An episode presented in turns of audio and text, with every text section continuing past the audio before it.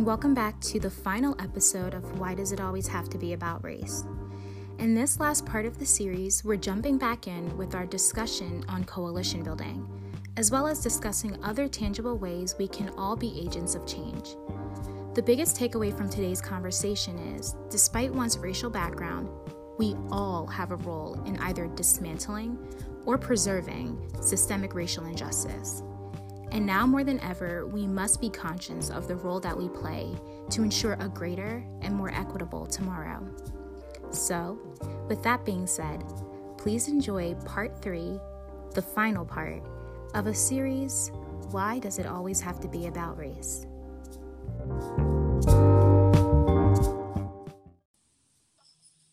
I personally believe like like how could you be a poor white person in a system that was purposely built for you?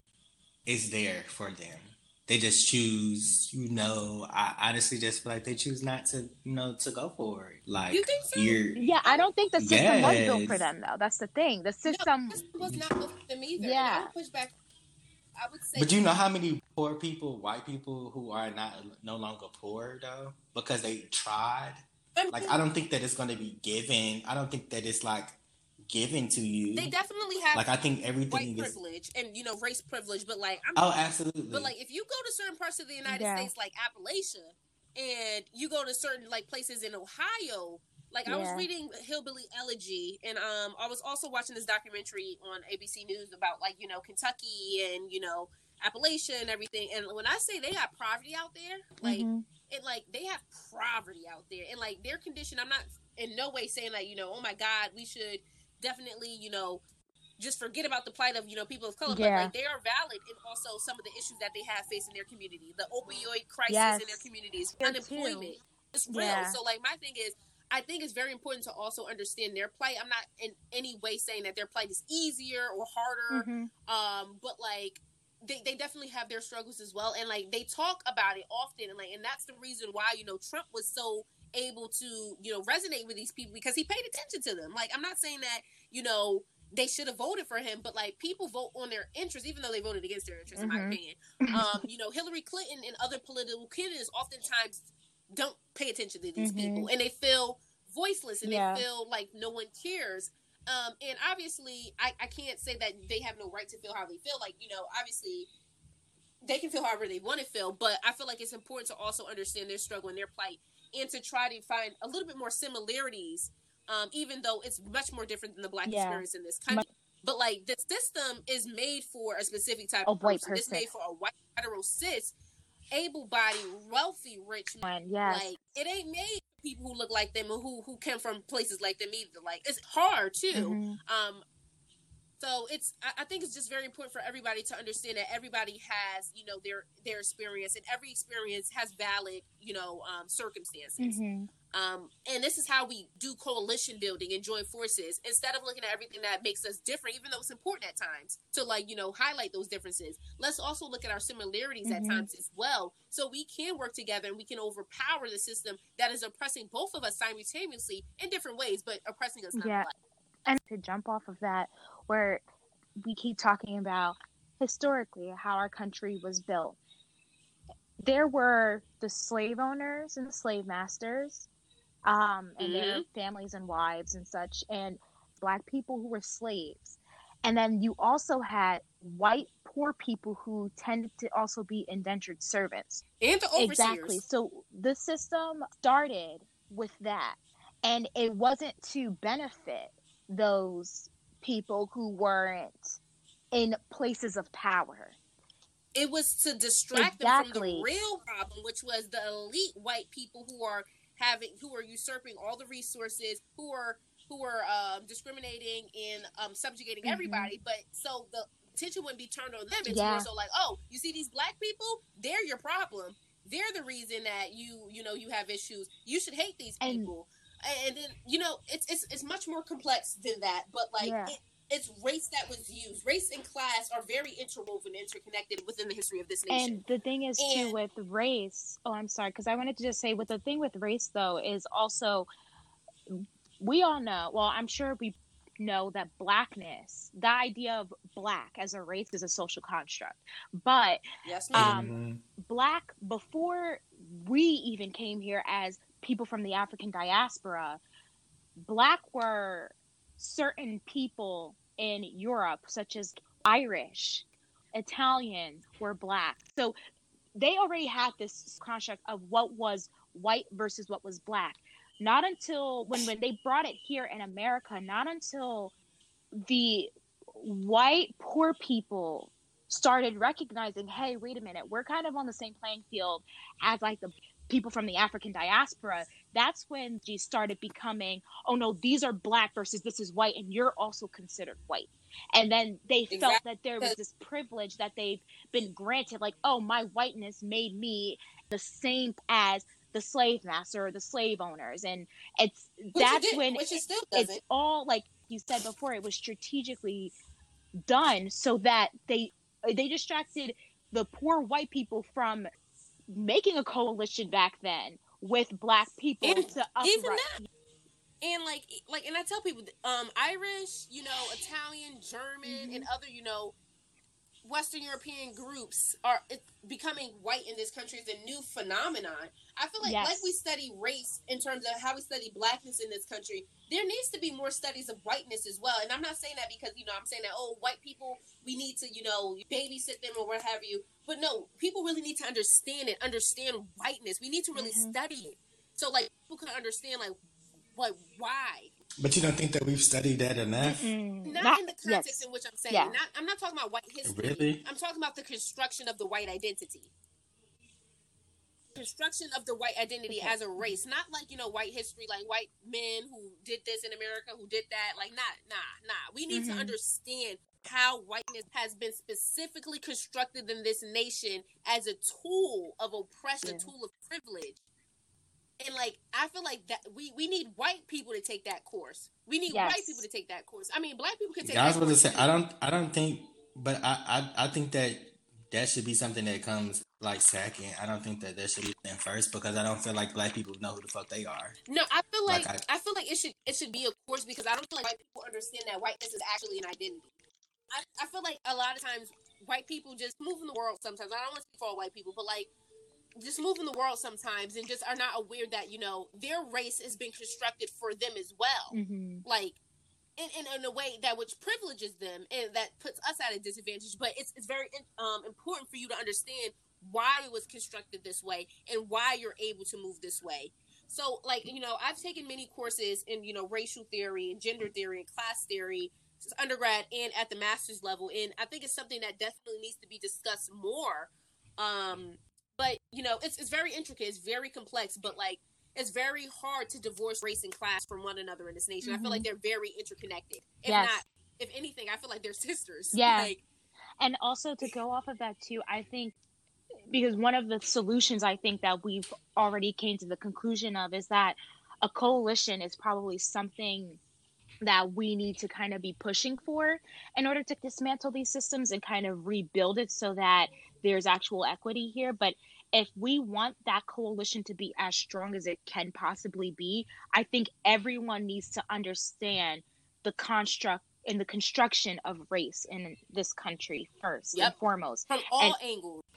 I agree. I totally agree. And it's and it's, it's complex, but this is why we need to have these conversations. And they're difficult conversations, and they're painful conversations, and they're tough conversations. But we need to be uncomfortable to have the conversation in order for progress to be made. Mhm. Because if you're not uncomfortable, progress can't be made. Progress Yeah. can't be made when people are comfortable. Yeah.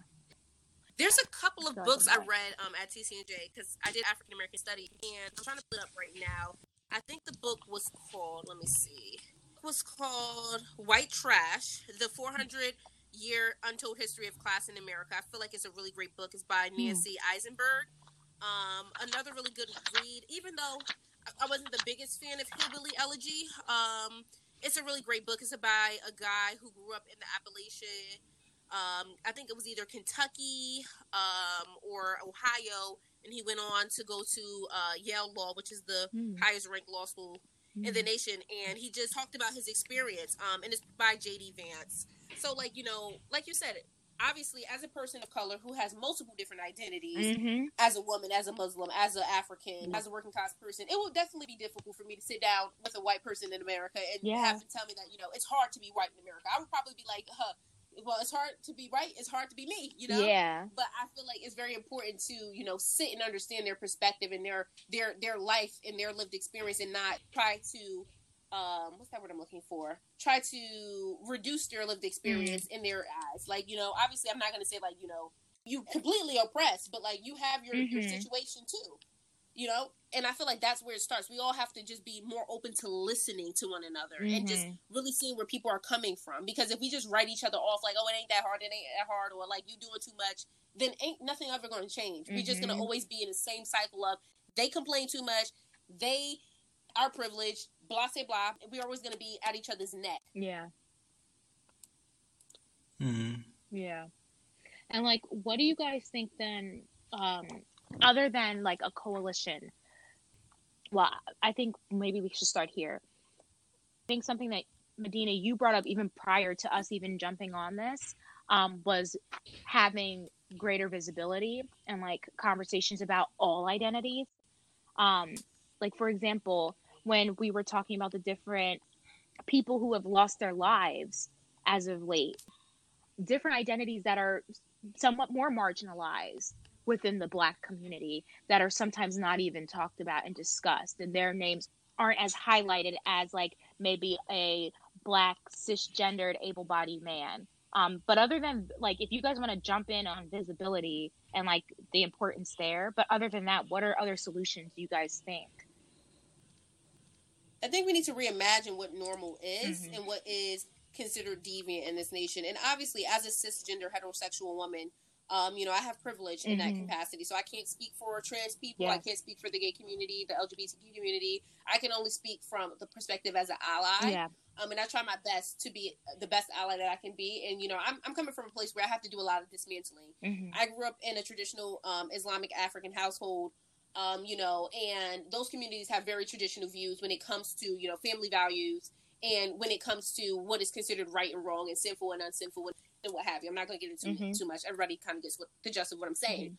Um, however, I think it's important for us to just reimagine what normal is when it relates to all aspects of what is considered the norm and what is considered deviant. When that comes to like gender and sex, like male is often considered the norm, women is considered Mm. like kind of deviant in some aspects. When it comes to race, white and black, and other people of color. When it comes to sexuality, heterosexual, and then you have you know LGBTQIA, gender nonconforming, um, gender non-binary. Um, when it comes to the U.S. citizen, and then people from all other parts of the world. So I feel like we need to reimagine Mm. what is the norm and what is Yeah. not the norm because we have this idea of what should be and what it has been, but we need to reimagine what it could be and what it should be, yeah you know, instead. So I feel like again, it just it comes back to dismantling.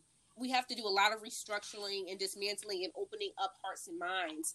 Um, it's going to be hard, and it's, and hard work and mind work is very difficult things to do, but it's possible because it has been done. People have changed their minds about a lot of things Mhm. from the past till even today.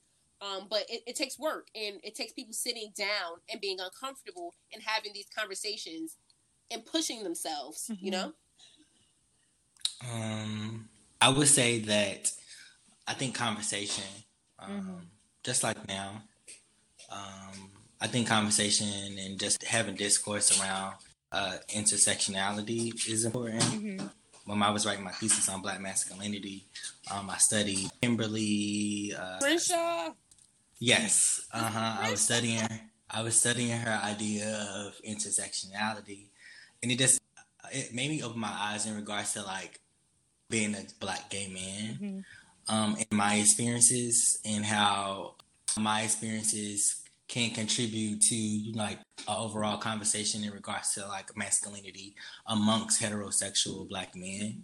So I think that it made me be more acceptance to their lack of knowledge in regards to sexuality at different times. Um, and I think that's what what people need to, you know, people need to understand. Uh, definitely about intersectionalities because, like, even though we are both like he, this cis man, and myself are, you know, black doesn't mean that we ha-, ha- you know have the same experiences. Um, and i think that's important for people for people to realize and know. So i think really studying that would definitely help a lot um, especially in regards to like uh, uh, sexuality. For sure. Mm-hmm.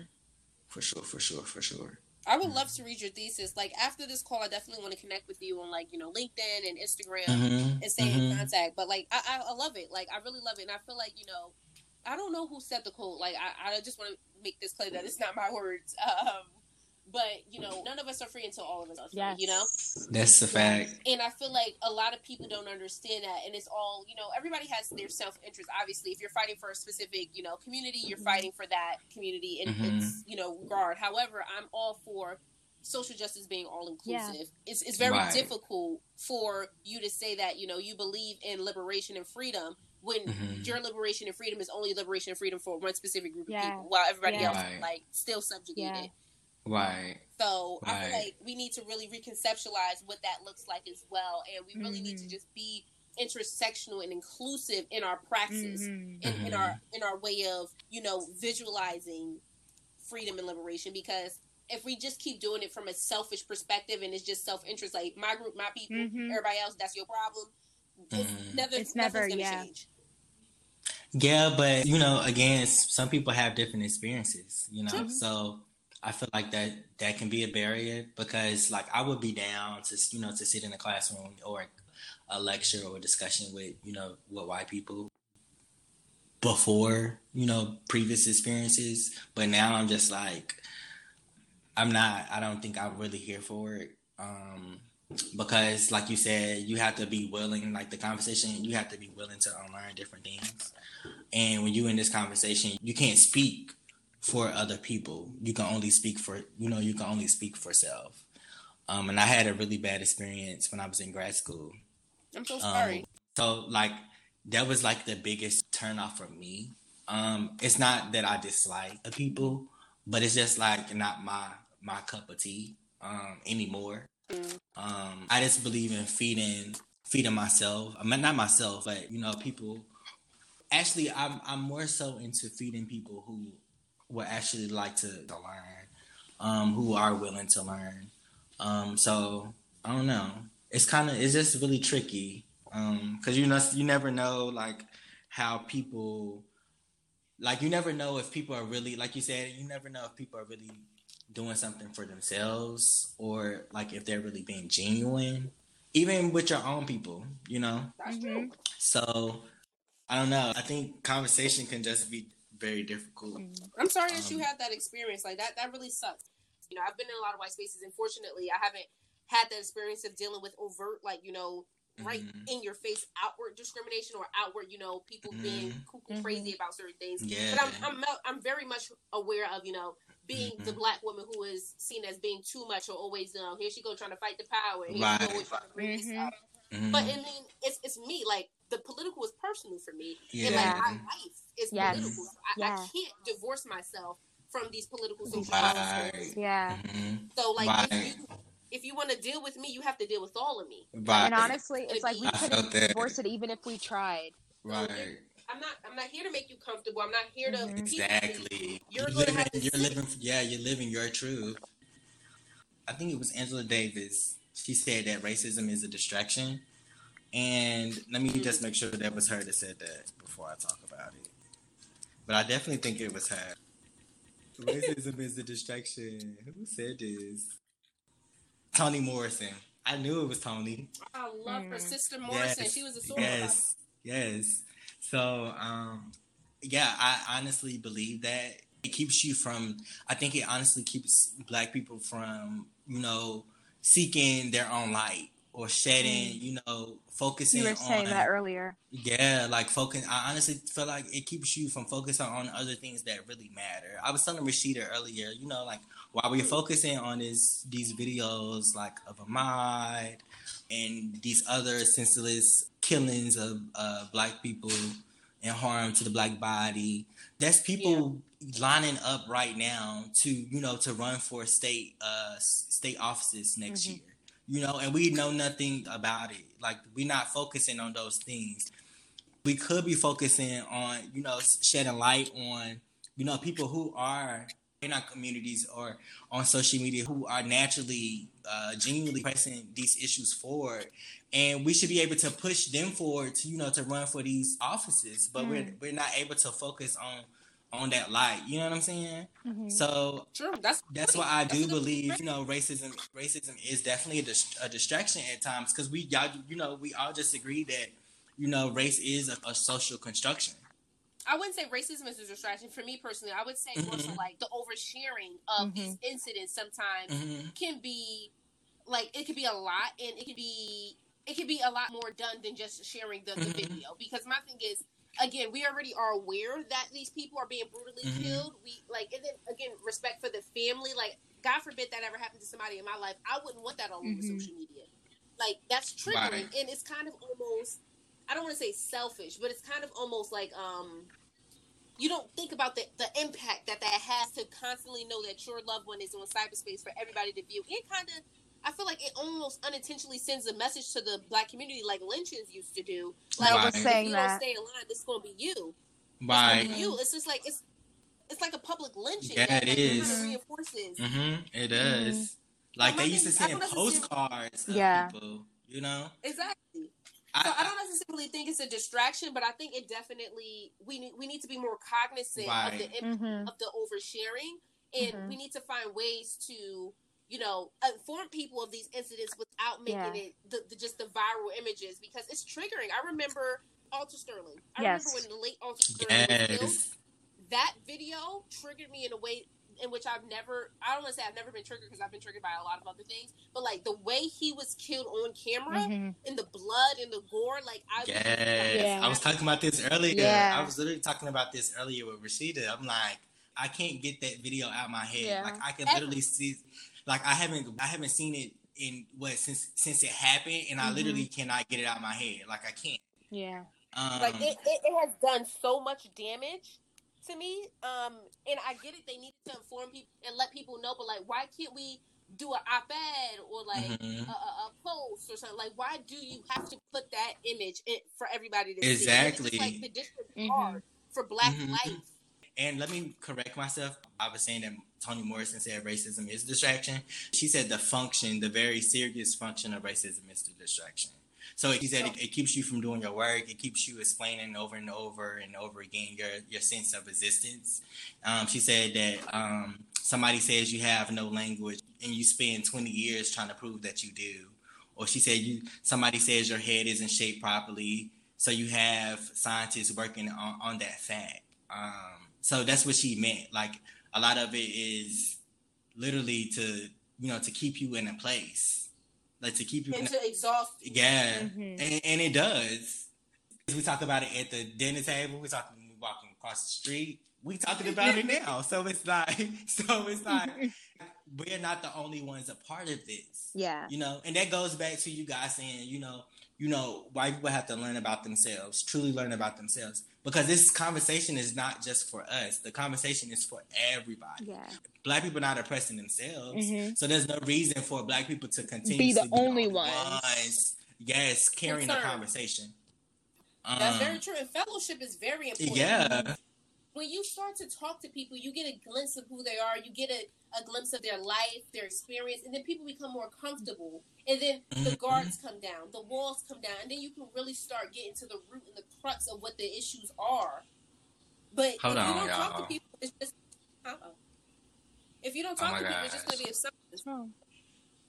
Why is Emmett Till? Um, why is Emmett Till t- uh, trending on Twitter right now? I'm scared. What? I'm scared to click it. Don't click it. Don't click it. I need to do a um, make a Twitter again. I deleted my old Twitter because I was like, I don't mm-hmm. got time to be having people. Oh, they're talking about white women. Oh wow. Was this Lana Del Rey? The conversation the is about white women. No, there's a new white woman. There's a white woman that was in Central Park. I seen the video earlier. This black man told her that she needed to put her leash on the dog because the, there, there's a rule that's like visible in the park that said dog's supposed to be on the leash. So she called the police officer. She's like, she's like, somebody come. She's like, come help me. There's an African American man trying to attack me and my dog. Like she was like going what? crazy. Mind you, they were recording. The guy was recording her. So people are going in on Twitter. So Emmett Till name is there because they listed. Mm. There's a white woman speaking up, I believe. Um, she said Emmett Till would be a a year older than Joe Biden, were he alive today, he could be running for president. I don't think we can stop considering the impact of lies white people tell about black people and the legacy they they leave. That's a white woman that tweeted that. But so basically, someone tweeted um, a list of white women who have lied on Mm. a black man, Mm. and Emmett Till name is trending. Mm. That's so sad. Wow. That is. You gotta really like. What is up with this culture of calling the police on people of color? Yeah. I people. do not get it. I don't get it. I don't get it. And this is how you It's can so- tell that people have like- understood that it's, it's a form of terrorism It is. In our It community. is. If they, I- they, they I- can be like, oh, okay, if you if you don't do what I want, I'm about to call the police. Yeah. Like, so that you're very much well aware of what Yeah. you're doing. It's so crazy because it's like America protects white women. It's like it's Oh, like white women are they protect them with all costs, and it's like why can't black men be that protective of black women? Women. like you know, Don't like it it, it, it, it, it, makes Right. it makes no sense, and it's crazy because Malcolm X said 50 years Mhm. ago, like I'm getting chills over my body, that the black the Mhm. black woman is the most neglected, the black woman is the most unprotected, and I'd be damned if that is not true today. Like Yeah. how how 50 years later is this is the same this is the same thing. Like how? hmm Like it makes no it makes no sense at all. and as a black feminist, the amount of times I've had to sit and lecture our black brothers and and just really just go off about some of the appalling behavior that is inflicted towards black women and the lack of care Mhm. and just the denigration and the disrespect. I will never stop fighting for the cause of black women and girls, but I'm Me either, and that's Yeah. that's who I that's mostly advocate for. I mostly advocate for black women because I just feel like black women are really grand supreme. Like even if we, if we started talking about religion or spirituality, I would tell you that God is the black woman. I, Rashida, I don't think you go you we got time for that. but and maybe we could talk one day. We can come back and talk about um, body, the black body, and sexuality. Whoa, Yeah. I would love to. Yeah. I have one last question for you guys. Any other solutions you can think of in regards to our initial um, conversation of police brutality? I had the pleasure of working within um, the mayor's office. I think a summer ago, I was at the New York City Commission on Gender Equity. I had a great time. It was a very intersectional org. Mhm. It was rooted in you know gender equity and justice, um, with you know uh, a gender um, LGBTQ and non-binary uh, lens. Um, and then the the woman at the forefront of it was a black woman, so that was really um, a refreshing experience. Um, and like I don't have an issue with De Blasio. I feel like he's been trying to do a lot of great things um, it's definitely more work to be done. New York City is a very interesting place to govern, and and it's a difficult place to govern. So, like, I can Mhm. commend him for some of the great work that he's done compared to some of his, um, you know, uh, previous people, like, uh, you know, Michael. Bloomberg. Some of the things that they have done. Um, for the black Mhm. community, um, and I usually don't like to name drop, but I feel Yeah. like it's, it's important to people know about the damage that they've done. Um, but I feel like the solution Right. is, you know, we have to vote, and and I tell people this: like, we can't be apathetic. We have to vote in all elections, not just the presidential election. Mhm. We got to vote when Mhm. there's a mayor, when there's a city council person, when there's a sheriff, when there's attorney Mhm. general. We got to vote in every election because all of these positions Right. matter. Mhm. All of them. Right. We got to show up. We got to be a part of the school board if we have the opportunity to do that and have the privilege to have that time um, to do that. And we just have to be engaged. We can't be apathetic. We can't be careless. And like, oh, you know, like everybody is saying with this upcoming election, we have to recognize that the black community is a huge voting block, and we stop. We got to stop giving our vote away. Right. for free. We got to stop. We, we got to just stop being happy to get breadcrumbs and and to just get pandered to. We got to really show people that, like, just like these other communities that hold y'all accountable when when you want to their support, we need to you, we need to hold y'all accountable. We need for you to also pay us attention and not push us to the Mhm. side. So I think Mhm. voting is a, is a big thing, and I just engagement and like really just staying informed. Um, Mhm. But progress can be made, and there's a lot of solutions, but it's, it's just it's a very interesting it's a very interesting thing. And something that I actually was reading um, on the ACLU when I was trying to think of different solutions is any sort of reform, any legislation, we need to make sure we keep on it as a people like if we want to make sure that it's actually passed because they can say this is something that we are going to put on and vote on but we have to make sure we keep on them so that these legislations are actually passed exactly and that they change with the times yeah. too like we need our legislation to not be stagnant we need mm. it to mm. be forever progressing yeah. forward because like what was working in 1960 is, is going to be different in yeah. 2020 so we can't just be like you said, okay with oh, okay, we passed this legislation and we just gonna let it sit here for yeah. decades. Like, nah, we need to re reevaluate it and see whether it's actually doing the job that it was designed to do, and if not, we need to make yeah. some changes to it. When it comes to staying informed, for people who are listening to this, how are some ways that they can be informed? I think it's engagement, like I feel like political figures and like activists and advocates got to engage the youth in a, in a, very different way in which mm-hmm. we engage, you know, who live and breathe in these mm-hmm. spaces. Mm-hmm. Um, we also we also have to meet people where they are. Not everybody likes to read. Mm-hmm. Not everybody mm-hmm. likes to watch the news. We, we have to find other avenues and other channels to inform people. Like some people like documentaries. Some people like you know short Instagram informational videos. Mm-hmm so, like social media is a huge. I was gonna say that. Like the kids on Instagram, they on Facebook, they on Twitter, they on Snapchat. Like we we got to be make it like not. I don't want to say just like fun, but we got to make it interesting and intriguing and really explain to them the severity of things because like people on shade room every day, yeah. all day at all hours of the night. We need to partner with these organizations that got the kids in a pocket and they got their ear and let them know like hey we need you to advertise certain things we need you to put this on your platform so they are aware mm. we need people like Charlamagne the guy on the breakfast club yeah keep, keep doing what know, he was doing, right yeah thing. I don't live for him. I don't live for him, but I live for this moment. I don't either. Like I live he got his moment. issues. Like I, yeah. I, take issue with some things he does, but like I he's very problematic.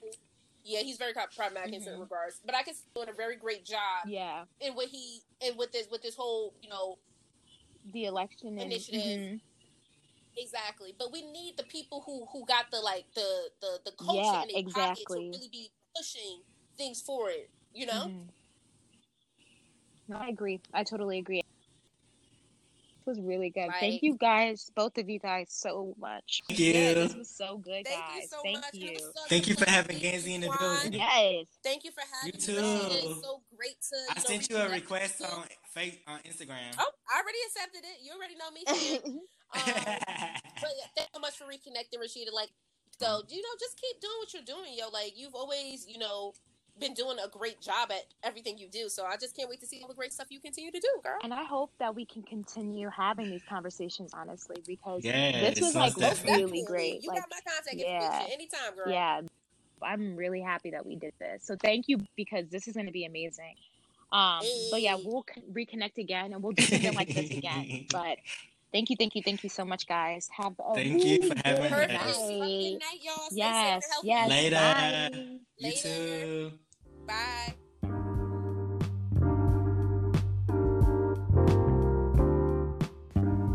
Thank you all so much for tuning in and for following me on this journey discussing and unpacking these very tough yet prevalent issues. I hope you enjoyed this series just as much as we enjoyed sharing with you. But more importantly, I hope that some of the points made throughout the series resonated with you and sparked further thought or conversation with your loved ones. I'm so excited to continue to share more content within the coming weeks. Stay tuned as I will soon be dropping a new series that you won't want to miss. And until then, be the change that you want to see. I'm Rashida Ricketts, and this is Breaking Barriers. Peace.